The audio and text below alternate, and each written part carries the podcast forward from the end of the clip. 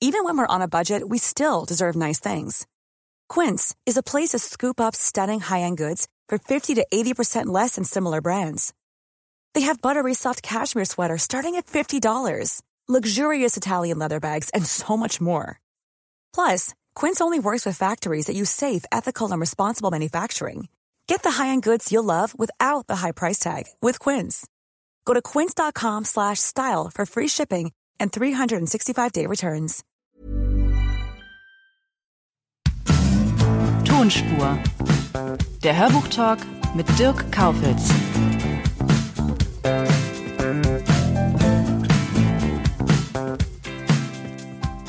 In der heutigen Folge begrüße ich Jakob Weigert.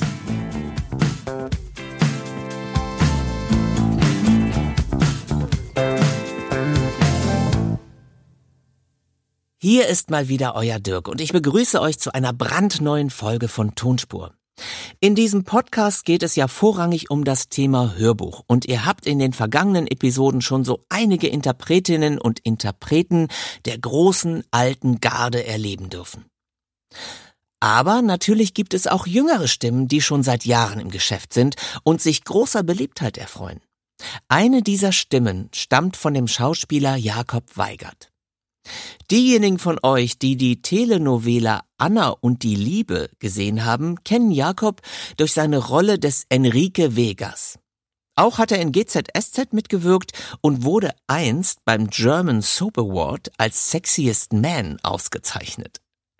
Über letzteres musste ich sehr lachen und Jakob nimmt das Ganze mit viel Augenzwinkern hin. Freut euch auf einen wirklich ganz tollen Menschen, mit dem ich mittlerweile sehr eng befreundet bin. Hier ist Jakob Weigert.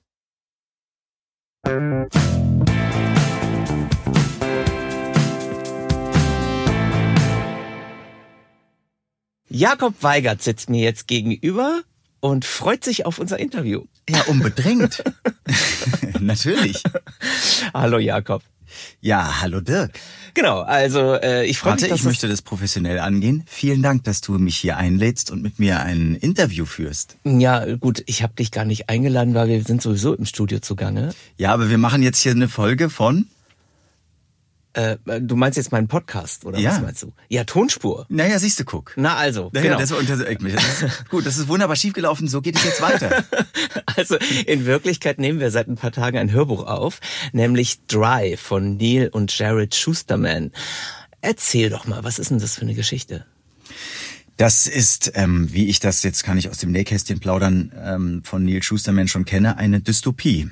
Also eben nicht eine Utopie, sondern eine sehr düstere Zukunftsvision. Und ich durfte schon mal mit dir sowas vertonen. Da war es vollendet, hieß das Werk. Da ging es auch um schlimme, schlimme Zukunftsvorstellungen. Und diesmal ist es eigentlich sehr nah an der Realität, denn es geht schlicht und einfach darum, dass es dry, trocken ist und das Wasser wird knapp und alle. Und das Ganze spielt im hoffentlich weit, weit entfernten Los Angeles, also zeitlich weit entfernt.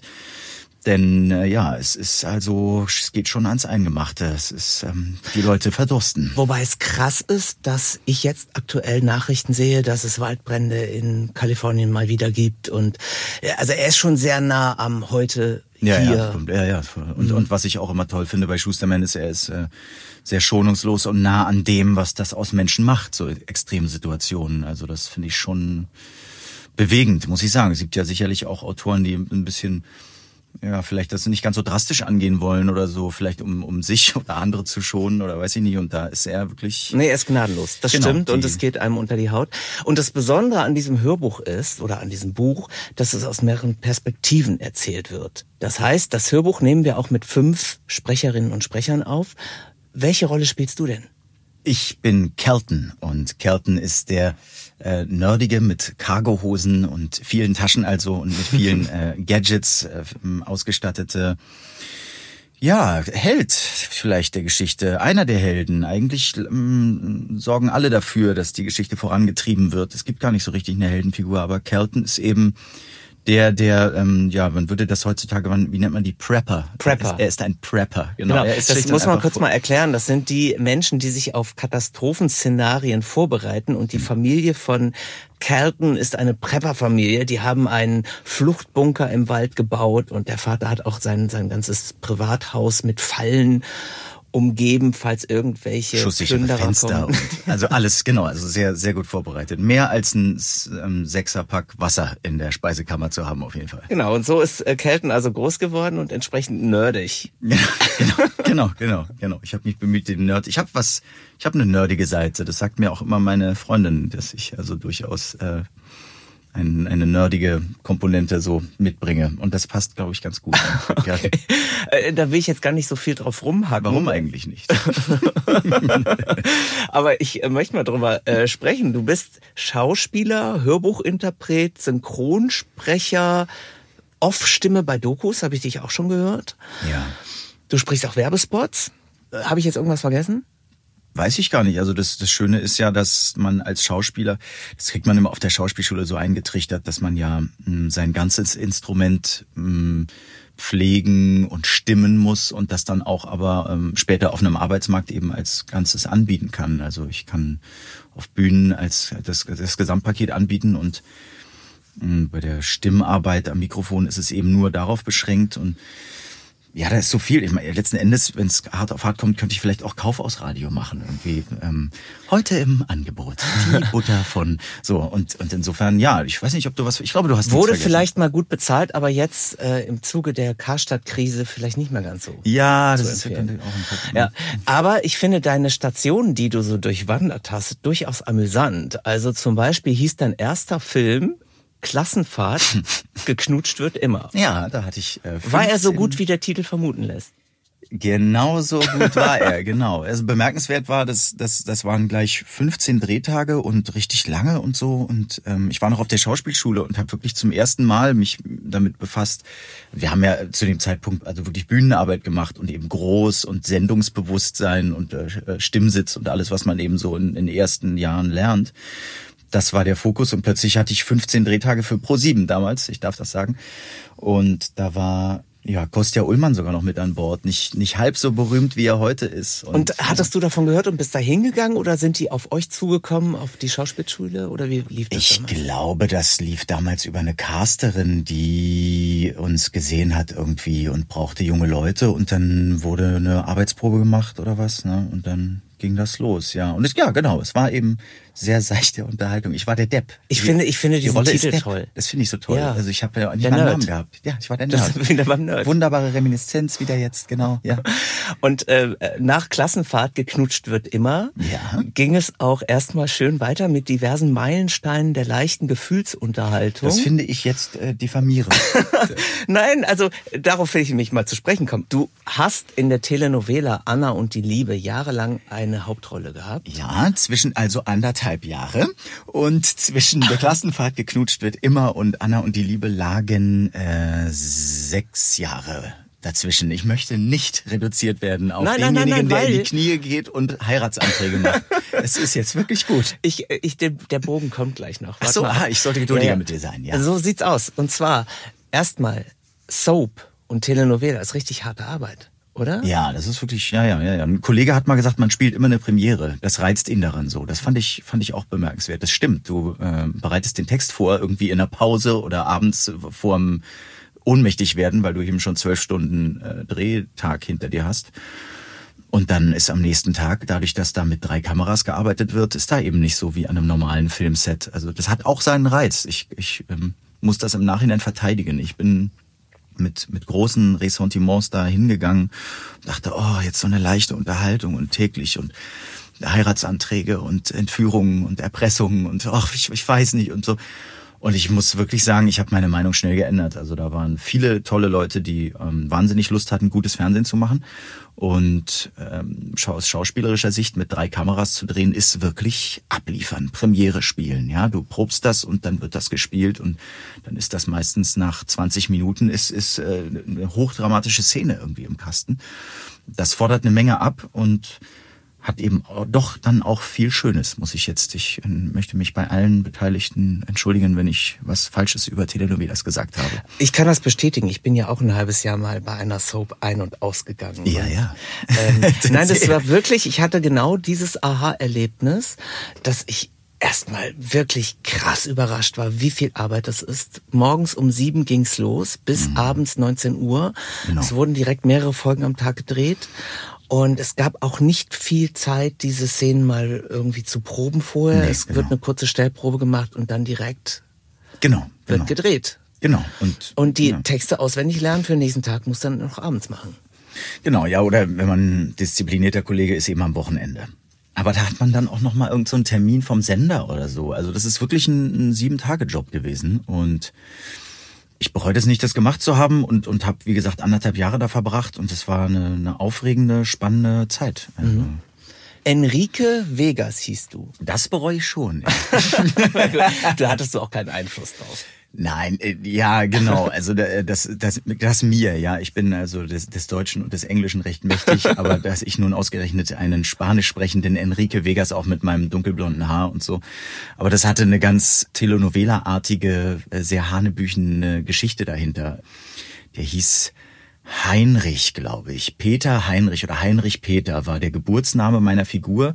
Und er wurde dann also, weil die Eltern natürlich in einem tragischen Unfall ums Leben gekommen Natürlich. sind, wo, ja, wurde er dann adoptiert. Das sind die, das sind die Momente, wo man als Schauspieler wirklich einfach mit Humor oder mit einem Schmunzeln einfach Absolut. Du musst das ernst nehmen und auf der anderen Seite liest du dir natürlich diese Synopsis durch. Und, Okay, also adoptiert nach Spanien und die, weil die Spanier Heinrich nicht aussprechen können, heißt er jetzt halt Enrique. Das war schon ein bisschen ulkig. Aber ehrlich gesagt, ich meine, Soap ist doch auch ein Lebensgefühl. Man guckt es doch, das ist doch ein Lifestyle-Ding. Also man guckt es doch auch, weil man eben so ein bisschen diesen Trash auch will. Also mir geht's zumindest so. Ja, aus, das, ähm, ja, wir haben das, ja, ja gut. Ähm, das muss man jetzt mal den Autoren sagen, die natürlich. Ach, die nehmen das doch auch mit Humor. Ich Das bin mir da nicht sicher. Ich bin mir da nicht sicher. Naja, jedenfalls, acht Jahre ist das her. Wirst du heute noch auf der Straße erkannt? Ja, tatsächlich. Und äh, das, ob das daran liegt, dass ich wirklich in bestimmt anderthalb Jahre, das sind ja dann locker auch 400 Folgen, in denen ich stattgefunden habe oder 300 Folgen oder so, ich kann es nicht genau sagen. Also auf jeden Fall hunderte Folgen. Entweder es liegt daran, dass ich wirklich regelmäßig bei den Leuten am Abendbrotstisch mitgesessen habe, weil da die Glotze läuft und da wird zu, genau zur Sendezeit von Anna und die Liebe eben äh, Abendbrot gegessen. Oder weil es dann doch extrem viel wiederverwertet wird. Ich würde mir, glaube ich, gerne mal eine Folge angucken, wie das gealtert ist, weil äh, das wird bis heute, also ich will jetzt Kann man keine aber kaufen, Sender machen, DVDs oder so. es oder? gibt die DVD-Box. Äh, das Ganze wird in, äh, synchronisiert in Spanien und so. Es ist irre, wo das überall noch läuft. Und ich habe jetzt gerade neulich äh, in, irgendwie über soziale Netzwerke irgendwo eine Nachricht bekommen, dass jetzt gerade wieder mein äh, Enrique wieder aufgetaucht ist aus dem aus dem mysteriösen Spanischen. Ach, Und toll. ja, insofern werde ich jetzt wieder mehr erkannt. Also das kommt vielleicht in Wellen. Gut, aber was ich dann ja auch noch besonders charmant fand, es gab dann irgendwann den sogenannten German Soap Award. Ja, es wird immer schlimmer. Dirk. Worauf willst du hier hinaus? Ja, pass auf. Und dann wurdest du als Sexiest Man ausgezeichnet. Ja, weil mein Kollege als bester Schauspieler nominiert wurde und der Sexiest Man war noch frei. Ganz einfach. So, aber dann hätte man theoretisch eigentlich annehmen können, Mhm. dass du danach so ein bisschen so beautymäßig bei in Pilcher-Verfilmungen vorkommst und so weiter und so fort. Du hast aber ganz bewusst dich dann so ein bisschen dagegen entschieden und hast gesagt, nee, hm, ich möchte mal so ein bisschen raus aus dieser Ecke, oder? Ja, ich kann, ich kann, also Ehrenrettung wäre jetzt gemein. Ich bin wirklich gerne da gewesen bei Anna und die Liebe, aber ich mh, sag's jetzt mal zu meiner Ehrenrettung. Ich hatte gekündigt, bevor das abgesetzt wurde. Ich habe tatsächlich irgendwann entschieden, das reicht. Anderthalb Jahre. Ist auch immer die Frage, wie viel man sich als Schauspieler heutzutage dann auch bei sowas sozusagen das Gesicht verbrennt, wie die Kollegen immer sagen. Dann ist auch eine starke Unterscheidung zwischen Kino und Fernsehen. Das heißt, wenn man zu viel im Fernsehen war, wird es schwierig, in einem Kinofilm mitzuwirken. Da sind, ich weiß nicht, wer da die Regeln macht, ob das die Regisseure sind oder die, die Produktionsfirmen, die Kinofilme herstellen oder ich, ich also unterm Strich habe ich halt gedacht, oh naja, wenn ich noch mal an einem Staatstheater landen will oder wenn ich doch noch mal einen Kinofilm drehen will, muss ich jetzt hier die Reißleine ziehen und hatte dann eben ähm, meinen Chefs erklärt, dass ich gerne raus würde und sollte eigentlich mit dem Flugzeug verloren gehen, verschollen gehen im Bermuda-Dreieck. Das war die, die Idee der Autoren, ganz groß, ein Ausstieg, Enrique geht verschollen. Ja, ja. Und dann kam von jetzt auf gleich die Absetzung und ich bin also nicht mehr vom sinkenden Schiff runter, sondern wurde mit abgesetzt und hatte dann eigentlich ja eben andere Ziele und, und sicherlich hätte ich mich sehr bemühen können, auch noch so für so seichte Unterhaltung oder so. Aber ja, ich habe, ich habe, ich will das gar nicht so, so riesig hochhängen irgendwie, aber ich habe eben oft im Leben gedacht, ich möchte lieber die Sachen, die mir Spaß machen. Also ich will nicht irgendwie den, den Erfolg oder das Geld jetzt über meine, sagt man moralische oder? Nicht, also du, wir müssen da gar nicht drauf rumreiten so großartig, denn Warum ich hatte denn eigentlich nicht. Nein, äh, weil ich hatte mit Katharina Thalbach gerade ein ganz tolles Interview und die hat mir erzählt, das ist auch sehr deutsch dieses Schubladendenken. Ja. Äh, in ja. Großbritannien zum Beispiel, sie hat das Beispiel Peter Ustinov genannt, die sind sich nicht zu schade, alles zu machen. Vom Werbespot über wirklich die großen Klassiker auf der Bühne, in irgendwelchen leichten Fernsehspielen mm. und letztendlich ist sowieso alles Unterhaltung. Genau, da sind die Deutschen schon ein bisschen speziell. Das, ja. das, den Eindruck habe ich auch. Und das war wahrscheinlich der Grund, warum ich da dann in eine andere Richtung wollte. Und ja. So, und eine andere Richtung war dann für dich das Sprechen. Du hast dann irgendwann 2010 dein erstes Hörbuch aufgenommen für den Jumbo Verlag. Mhm. Das hieß also dein erstes Hörbuch, an dem du sozusagen alleine gearbeitet hast. Genau, die haben mich erstmal ausprobiert in so einer Ensemble-Lesung. Genau. Ähm, und dann habe ich aber direkt danach einen eigenen Titel bekommen. Ich glaube, drei, drei CDs, Roddy Doyle Wildnis. Ja, genau. Und es ging um fünfjährige Jungs, die ihre Mutter suchen oder so. Ich war sehr heiser danach. du musstest sehr hoch sprechen. Ja, ich wollte unbedingt dieses Jugend, Jugend, Jungenhafte. Da ging es dann halt auf vier Seiten darum, ein Streichholz anzumachen. Also das war schon auch herausfordernd. Das, äh, das erinnere ich mich noch.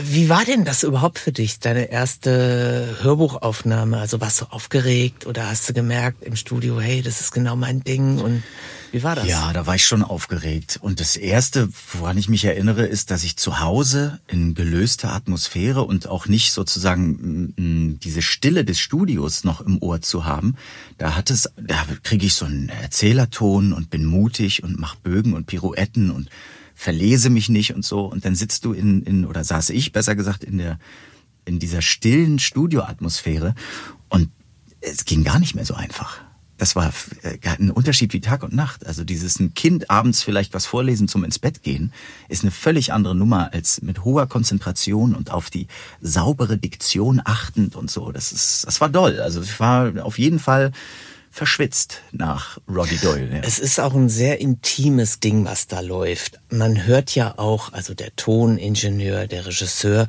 man hört ja auch alles mhm. von der Interpretin genau. oder dem Interpreten. Genau, das fällt dir im Wohnzimmer gar nicht auf. Schmatzgeräusche. Ja, ja, ja. Wenn du plötzlich Hunger hast, hast du ein Problem. Da musst du Pause machen und ein Brötchen. Also wirklich, ja. Und das, das hat mich äh, schwer beeindruckt, weil ich zu Hause total elegant über den Text ritt und dann plötzlich da im Studio merkte ich, okay, ich muss jetzt hier nochmal an. Jetzt war da gerade ein Geräusch. Ich, ich, und dann bist du ja schon raus. Du musst ja im Fluss bleiben. In dem Moment, wo du dich selber hinterfragst, kannst du es eigentlich neu ansetzen. Ja, und, und da bin ich sehr gut drin, nämlich selber hinterfragen. Ach, ja, das stimmt. Das kann ich bezeugen. Oh Mann, ey, das läuft ja hier in eine gute Richtung mit uns. Jedenfalls, äh, also äh, zum Thema Intimität. Ich habe das aber schon erlebt, dass Sprecherinnen oder Sprecher irgendeine Bluse oder ein Hemd anhatten, ähm, die zu viel Geräusche machten.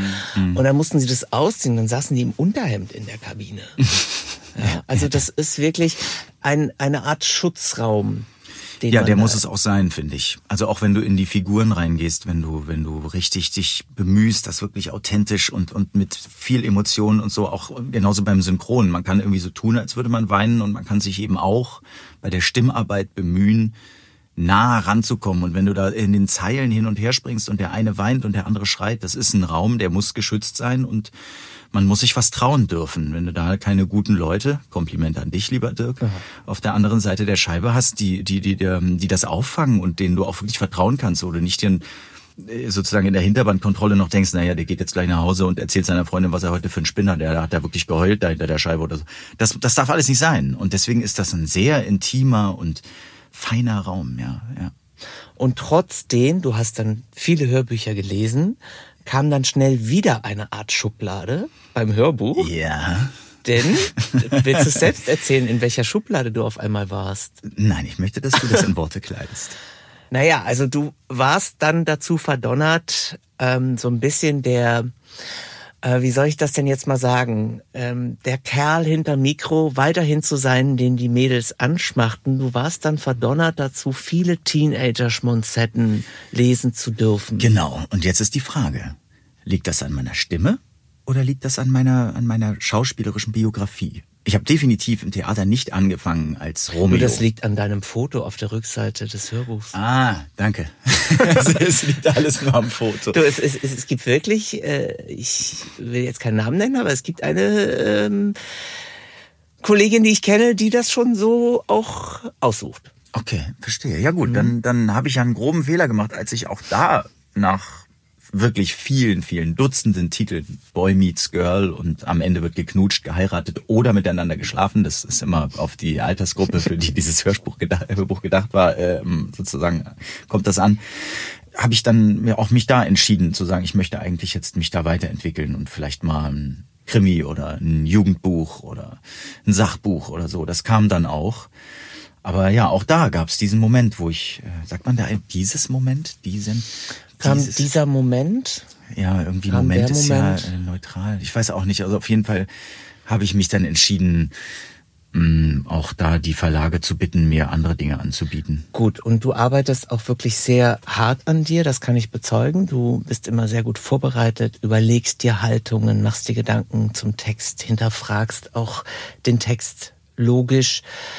Wie bereitest du dich denn konkret vor, wenn du jetzt eine Hörbuchlesung hast? Ja, das äh, frage ich auch immer Kollegen, weil ich da ganz neugierig bin, wie, das, wie die das machen. Äh, ich bin wahnsinnig langsam und genau, weil ich manchmal, wenn ich wirklich genau die Bögen im Kopf habe, dann male ich mir so Hebungen unter und über die Worte. Das sieht dann aus wie bei so einer musikalischen Partitur nachher. Ich mache mir kleine Kürzel. Früher habe ich das mit Textmarkern gemacht, aber ich hatte irgendwann so wunde Finger vom Auf- und Zumachen der verschiedenen Marker, dass ich jetzt mich mittlerweile mit einem einfarbigen Stift vorbereite und mir dann keine Ahnung, wenn da jetzt der, der, der, der Klassenstreber und dann so ein ganz klein bisschen vielleicht so klugscheißermäßig rüberkommt oder so, dann male ich mir eine kleine Brille neben die wörtliche Rede und weiß dann, okay, das ist jetzt der, der vielleicht nervös seine Brille so zurechtdrückt oder so und so gehe ich durch den Text durch und fange dann auch an zu googeln. Wir hatten das jetzt hier in diesem Fall auch gerade, dann ähm, sind da werden da Fakten dargelegt, die ich gerne auch selber dann noch recherchiere und so. Ich übertreibe. Ja, ich gebe es ehrlich zu, ich übertreibe in der Vorbereitung doch sehr. Meine Freundin beispielsweise, die liest das ganz souverän durch und ist mindestens genauso lange im Studio wie zu Hause beschäftigt. Bei mir ist die Heimarbeit immer viel zu lange. Ich muss das irgendwie ändern. Ach, ich finde das ja gut. Ich finde gut, wenn man sich vorbereitet, wenn man weiß, was man tut und wenn man einfach auch so eine Art inneres Feuer mitbringt. Dann kam Synchronarbeit bei dir. Du hast auch viele Filme synchronisiert, unter anderem ganz groß Richard Madden in Bodyguard. Oh ja. Wie ging denn das los? Also wie ging die Synchronarbeit los? Angefangen hat das 2006 äh, schon, weil ich am Theater war und offen gestanden, einerseits wollte ich mich weiter umschauen, was eben alles möglich ist, weil das ist riesig. Du kannst also es war sogar noch vor der Hörbuchproduktion. Genau, genau, genau. genau. Das war, das damit fing es eigentlich alles an mit der Mikrofonarbeit und ich habe mich gefragt, was geht denn noch alles? Weil wie ja auch schon eingangs gesagt, ein Schauspieler kann so viel. Du kannst letzten Endes ja auch eine Moderation machen oder sonst wie. Also es, es gibt so viel Angebot für, für Schauspieler oder Coachings oder was auch immer. Und mich interessierte diese Mikrofonarbeit sehr. Ich wollte das lernen. Ich wollte wissen, was die da treiben. Und ganz ehrlich, wenn man am Theater arbeitet, möchte man irgendwann auch mal ein Flugticket bezahlen können. Und das war auch einer der Gründe, warum ich gesagt habe, gut, also mit dem Gehalt werde ich Deutschland nicht verlassen. Ich guck mal, was ich noch machen kann. Und dann bin ich immer nach den Proben äh, noch irgendwie synchronisieren gegangen und habe zwei Jahre Menge Masse. Also die Komparserie der Synchronarbeit habe ich in, in Hamburg zwei Jahre lang gemacht. Und dann kam die erste Rolle und dann. Das heißt so im Hintergrund rufen Feuer, Hilfe. Ja, man muss sich das so vorstellen. Ähm, Harry und Sally heißt der Film, wo die ja. sich, wo, wo die den Orgasmus genau. Und die sind ja in einem Restaurant. Das heißt, im Hintergrund sieht man vielleicht Münder sich bewegen ob das nachher so weit runtergemischt wird, dass man es gar nicht mehr hört, was die da sagen, aber es muss auf jeden Fall dieser Soundteppich hergestellt werden. Und so wächst man dann mit seinen Aufgaben. Du stehst mit fünf, sechs bis, was weiß ich, 15 Kollegen in einem Raum am Mikrofon, machst so eine Restaurantschleife und dann sagt der Regisseur, guck mal da hinten, der ist sehr präsent. Der reißt richtig den Mund auf und nimmt den Arm hoch. Leg doch da mal drauf, ähm, ich hätte gerne noch einen Gin oder so. Und so kommt man dann zu, der, zu dem Moment als Anfänger, dass man sagt, ja super, jetzt, äh, jetzt, jetzt sage ich mal was direkt auf einen Mund drauf und so geht es los. Und das habe ich, wie gesagt, zwei Jahre. Und dann kam es zu einer Zeichentrickserie bei Sascha Dräger namens Stoked. Und danach konnte ich synchronisieren. Das waren über 50 Folgen und dann, da wächst man wirklich mit den Aufgaben beim Synchron. Das ist wirklich so. Jetzt bist du ja jemand, der sich so selbst auch sehr kritisch hinterfragt. Ja. Und inwiefern hinterfragst du denn deinen eigenen Beruf? Denn das ist ja sicherlich auch ein sehr hart umkämpfter Markt. Also denkst du dir manchmal, ach, hätte ich mal was anderes gemacht? Äh, habe ich schon gedacht, habe aber auch dann als nächstes kommt immer gleich der Gedanke, ich kann ja nichts anderes. Ach, insofern, das kann ich, das muss ich sofort verneinen, denn Jakob ist handwerklich grandios. Äh, ähm, ja, vielen lieben Dank. Ähm, das ist halt die Frage. Möchte ich für, für andere Leute, die den Enthusiasmus aufbringen, den ich aufbringe, wenn ich irgendwie an meinem Auto einen Ölwechsel mache oder so, möchte ja. ich das gegen Geld für andere machen oder lese ich dann lieber Hörbücher vor? Ist also auch ich, gegen Geld für andere. Genau, aber aber ist eben eine andere Aufgabe. Ich also ich habe es nie bereut, aber ich habe öfter mal mir die Frage gestellt, was eigentlich bin ich eigentlich systemrelevant? Das ist ja vielleicht auch gerade ein Wort, was gerade hochaktuell ist. Und ich habe mich wirklich gefragt, braucht es Hirnchirurgen oder braucht es Schauspieler? Und da habe ich auch mit Kollegen drüber gesprochen, die auch gesagt haben, nein. Selbst in den schlimmsten menschlichen Epochen gab es Theater und Unterhaltung und Ablenkung und Entertainment oder wie auch immer man das nennen will. Und das fand ich immer sehr tröstlich. Das glaube ich übrigens auch. Ich glaube, dass Kultur systemrelevant ist, weil es auch die Identität und die Moral einer Gesellschaft wiedergibt und auch zur Vermittlung von Werten beiträgt. Mhm. Ich glaube, dass Kunst und Kultur extrem systemrelevant ist. Ich habe es nur deswegen gefragt, weil ich es mir einfach auch hart vorstelle, denn die Konkurrenz ist doch schon auch sehr groß. Ja, ich würde meinen Kindern abraten, auf jeden Fall. Vor allen Dingen Frauen, weil es gibt weniger Frauenrollen und es gibt sehr viel mehr talentierte Frauen. Ich habe den Eindruck, Frauen sind fleißiger und die, der Beruf der Schauspielerei ist, finde ich, eher ein Frauenberuf. Ich bin immer ganz vielleicht aber auch an den Rollen dass die Männerrollen auch immer so ein bisschen stereotyp angelegt sind. So immer mit dem verschwitzten Unterhemd und der Wumme durch den Flur rennen und oder? Ja, ja, aber es, genau, ja, vielleicht, ja. Aber es ist, es ist, um, um deine Frage zu beantworten, eben wirklich ein, ein ziemliches Haifischbecken. Klar, du bist, also natürlich ist man nett beim Casting und wünscht dem Kollegen auch alles Gute und ich bin, will wirklich ehrlich sagen, ich gönne jedem immer alles. Also alles toll, wenn ich es nicht mache, freut sich jemand anders. Aber unterm Strich ist man eben harte Konkurrenz. Und was ist dein großer Traum? Also gibt es irgendwie beruflich etwas, was du gerne mal machen wollen würdest? Das hat sich ein bisschen beruhigt, muss ich ehrlich sagen. Ich habe äh, immer gedacht, ich würde gerne mal in, in, in eine Figur aus einem sozialen Gefüge spielen, was mir so völlig fremd ist. Vielleicht ein also ich erinnere mich an, an, an ähm, nachts, wenn der Teufel kam oder so mit Mario Adolf, da hat er einen Menschen gespielt, der kaum sprechen konnte, so ein Mörder und eigentlich nur gegrunzt hat und so. Und das sind Sachen, die mich immer sehr interessiert haben. Also wenn das so ganz, ich würde jetzt von mir sagen, ich bin relativ eloquent und das komplette Gegenteil von mir, das hat mich immer sehr, sehr gereizt. Aber das wurde mir äh, Thema Schubladendenken nie angeboten und dann hat sich das gelegt und bin so sehr zufrieden mit allem, was ich so mache. Aber Traum, ja, vielleicht eine große aber die Rolle würdest du trotzdem noch spielen wollen. Die, ja, selbstverständlich, ja. Aber, aber das ist auch gar nicht, also klingt jetzt so negativ, ähm, aber das, das habe ich einfach irgendwann gelernt. Die Rolle spiele ich dann eben nicht. So, vielleicht passiert das ja auch noch. In, ich habe die Erfahrung gemacht, dass die Sachen, die keinen kommerziellen Hintergrund hatten, die waren immer ganz besonders aufregend künstlerisch. Also besonders bei Theaterproduktionen. Da hatte ich mal ein Jahr, da habe ich äh, gar kein Geld mittelmäßig irgendwie so auf, auf, auf Kulturförderbasis und dann einen normalen Tarifvertrag. Und genau in dieser Staffelung, wie das Finanzielle war, war andersrum der künstlerische Anspruch. Das fand ich bemerkenswert. Und vielleicht ändert sich das ja auch nochmal.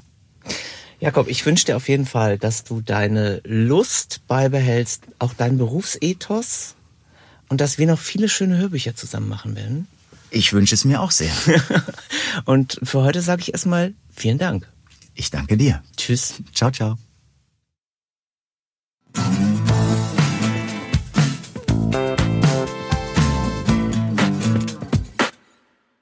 Danke nochmal, Jakobchen, für das super Interview.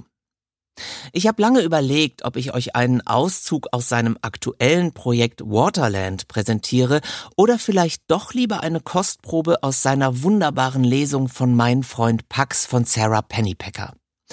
Und ich höre jetzt einfach mal auf mein Herz, denn mein Freund Pax ist eine meiner liebsten Hörbuchproduktionen und eine ganz hervorragende Arbeit von Jakob Weigert geworden. Also, hier kommt ein Ausschnitt aus Mein Freund Pax. Kommst du nun rein oder halte ich die Tür für die Fliegen auf? Peter ließ seinen Rucksack fallen und betrachtete mit großen Augen die Blockhütte.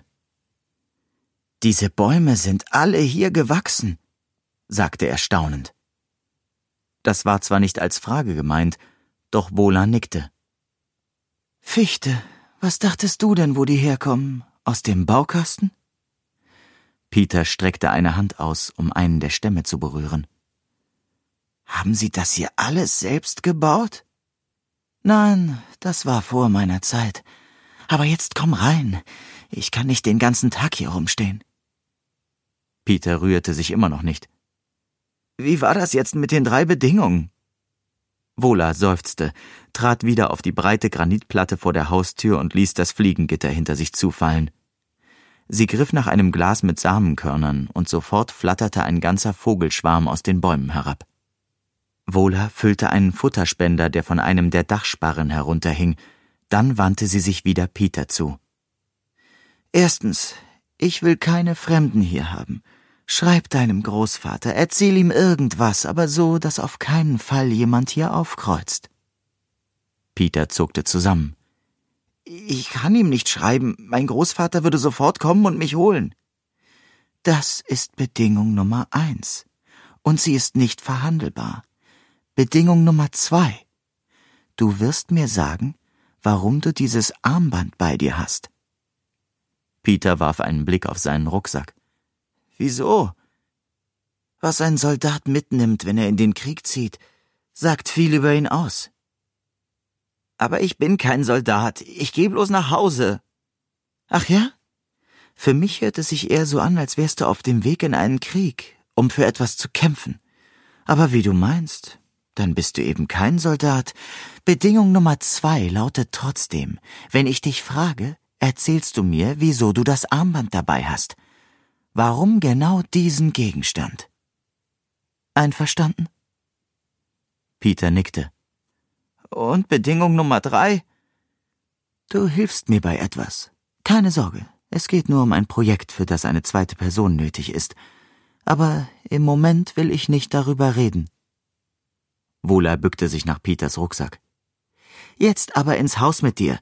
Du hast sicher Hunger, Peter, ohne Schläger. Jetzt erst merkte Peter, wie hungrig er war. Trotzdem zögerte er. Er drehte sich um und schaute zu den Bergen hinüber, die sich im Licht der Sonne gerade rauchblau färbten. Irgendwo da draußen war Pax. Mein Freund Pax ist von Sarah Pennypacker geschrieben worden und das Hörbuch ist bei Sauerländer Audio erschienen. Wir sind schon wieder am Ende angekommen und ihr könnt mir, wie immer natürlich, schreiben unter tonspur.argon-verlag.de, mir eine schöne Bewertung oder Rezension hinterlassen oder in den Shownotes nach weiteren Informationen stöbern. Abonnieren könnt ihr diesen Podcast natürlich auch, damit euch ja kein Gespräch durch die Lappen geht. Und es lohnt sich wirklich dabei zu sein, denn beim nächsten Mal unterhalte ich mich mit einer Legende. Und zwar mit einer ESC bzw. Grand Prix-Legende, Katja Epstein. Wie, fragt ihr jetzt, Katja Epstein und Hörbuch? Wie geht das zusammen? Das erfahrt ihr in der nächsten Ausgabe von Tonspur. Ich würde mich jedenfalls freuen, wenn ihr wieder mit dabei seid. Bis dahin, bleibt gesund. Tschüss, euer Dirk.